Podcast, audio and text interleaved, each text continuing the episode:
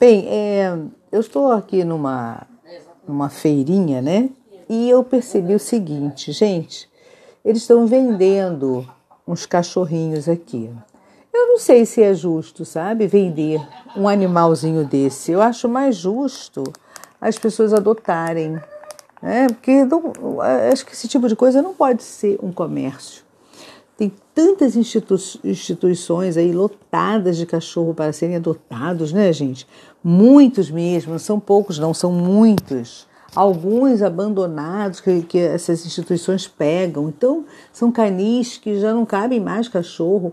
E, e lindos, cachorros de raça, ou cachorro vira-lata, aí é a, a critério de cada um. Cada um tem um estilo de diferente, que gosta né, de algum animal. Eu, eu prefiro os vira-latas porque eles são muito espertinhos, eles são mais ariscos, né? Então, a minha preferência de cachorro é vira-lata. Eu não sou muito chegada a essas raças, assim, muito cheia de frescurinha, não.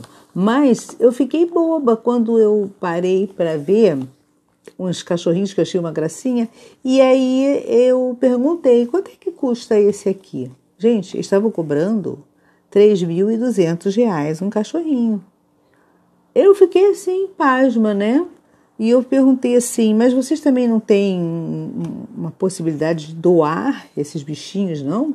Ah, são todos com pedigree, eles têm pedigree, têm diploma, tem não sei o quê. Diploma não, tem certidão de nascimento, tem aqui a filiação.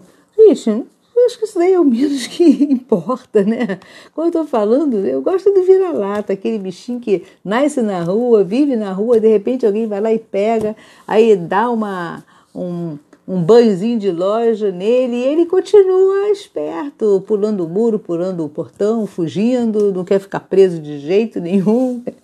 Né? Difícil até adestrar esses bichinhos, né? porque eles estão tão acostumados com essa coisa de ser o vira-lata que é difícil até adestrar, né? Mas eu acho uma gracinha, eles são muito sapecas, né? E aí eu saí assim, mas eu saí triste de ver que, cara, comercializam tudo, né? Vendem criança, vendem animais, vendem cabelos, né? Umas coisas assim meio que sem pé nem cabeça, né? Acho que não tem, não tem propósito nessas coisas. E as pessoas falam tanto de bondade, né? Vamos esse, dar as mãos, vamos unir forças.